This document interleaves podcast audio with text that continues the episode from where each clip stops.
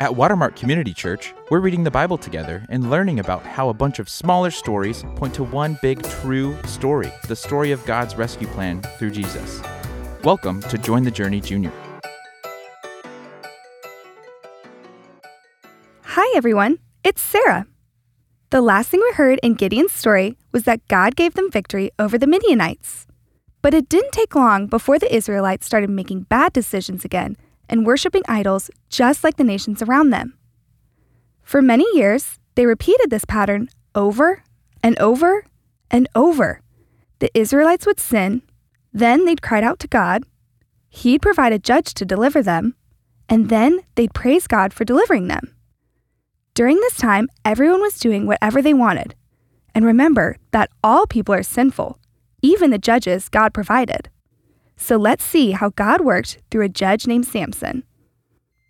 There was an Israelite woman that had been unable to have children her entire life. But one day, she had an encounter with the angel of the Lord. The angel told her that she would soon become pregnant with a son, and that son should be dedicated to serving the one true God. Because of that, she would vow or promise to follow specific instructions for how she and her son lived. Some of the instructions were to never touch a dead animal, never to drink alcohol, and never cut his hair. Very random instructions, huh? Well, they were intended to be an outward example of her son's dedication to the Lord, which made him part of a group in the nation of Israel called the Nazarites. Now back to the story. When the woman had her baby boy, she named him Samson and was careful to do what the angel of the Lord told her. The Lord was with Samson as he grew up, and God gave him great strength. Samson was so strong that one day, when a lion attacked him, he was able to kill it with his bare hands. While Samson had physical strength, he did not have self control. For example, one day Samson saw a Philistine girl he was interested in marrying, so he went and told his parents he wanted to marry her, then later visited her and her family to make wedding preparations. On his way to the girl's house, he was curious about the lion he had killed, so he turned off the path to look at it. When he did that, he saw that some bees had made their home in the lion's body. So he ate some of the bees' honey, Ew. then brought some with him and fed it to his parents without telling them where it came from. Did this break the vow his mother made with the Lord? Yes. He wasn't supposed to touch dead animals, but here he was eating honey out of one. Yuck. Now that we're all grossed out, let's see what happened next. Preparations continued for Samson to marry the Philistine girl, and before the celebration started, he told his groomsmen a riddle, saying that if they could solve it before the end of the celebration week, he would give them a huge prize 30 sets of robes and festive clothing. But if they couldn't solve it, they would have to give him the same thing. After a few days, the groomsmen asked Samson's fiancee to help them cheat, and she did. She bugged Samson about his riddle so much that on the seventh day of their wedding celebration, he told her the answer. So she told the groomsmen, and they won their prize. This made Samson very angry. So he went to another town and killed 30 men and took their belongings to give his 30 groomsmen. Then went back home to live with his parents without getting married. Even though she tricked him, Samson still liked the girl. But he found out that she had married his best man. So Samson got angry again, tied some torches to some foxes' tails, and set them loose in the Philistine crops, burning them all down.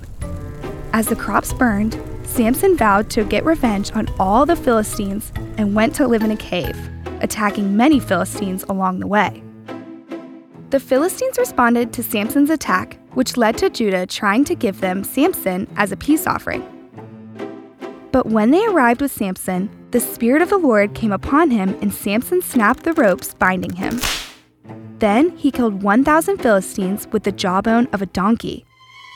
After he was done, he boasted about his success, threw the jawbone aside, and then cried out to God, saying he was so thirsty he was going to die.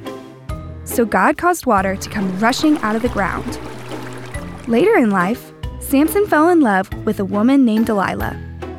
The Philistines knew this and offered Delilah a bunch of money to convince Samson to tell her the secret to his strength. Samson told her three different lies about it, and three different times she tied him up to let the Philistines attack him, but each time he broke free easily. Determined to get the money offered to her, Delilah pouted and asked how Samson could love her if he refuses to share his secrets with her. She nagged him about it day after day until finally, Samson shared his secret with her. His hair had never been cut his whole life because he was dedicated to God as a Nazarite from birth. So if his head were shaved, he would lose his strength and be weak like everyone else. Realizing he finally told her the truth, Delilah lulled him to sleep, then cut his hair while he was sleeping and called in the Philistines. When Samson awoke, he tried to do like he did before, but he couldn't.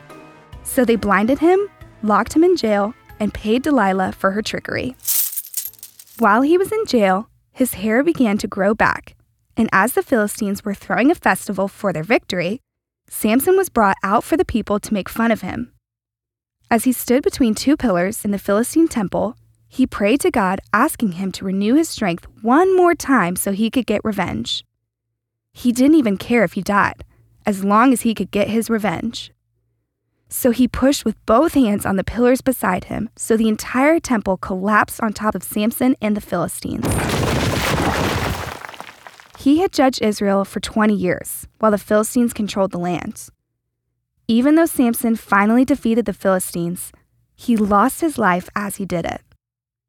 Let's review today's story with a few questions. Question 1 What was Samson not supposed to do because he was dedicated to the Lord?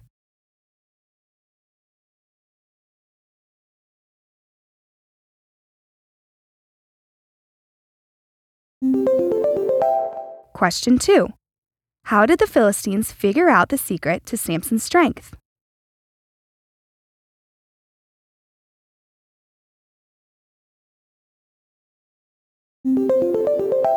Question 3. Samson acted on his emotions often, but God still works through him to defeat the Philistines.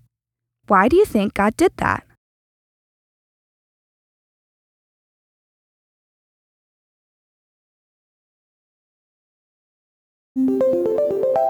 Samson was a man driven by his desires.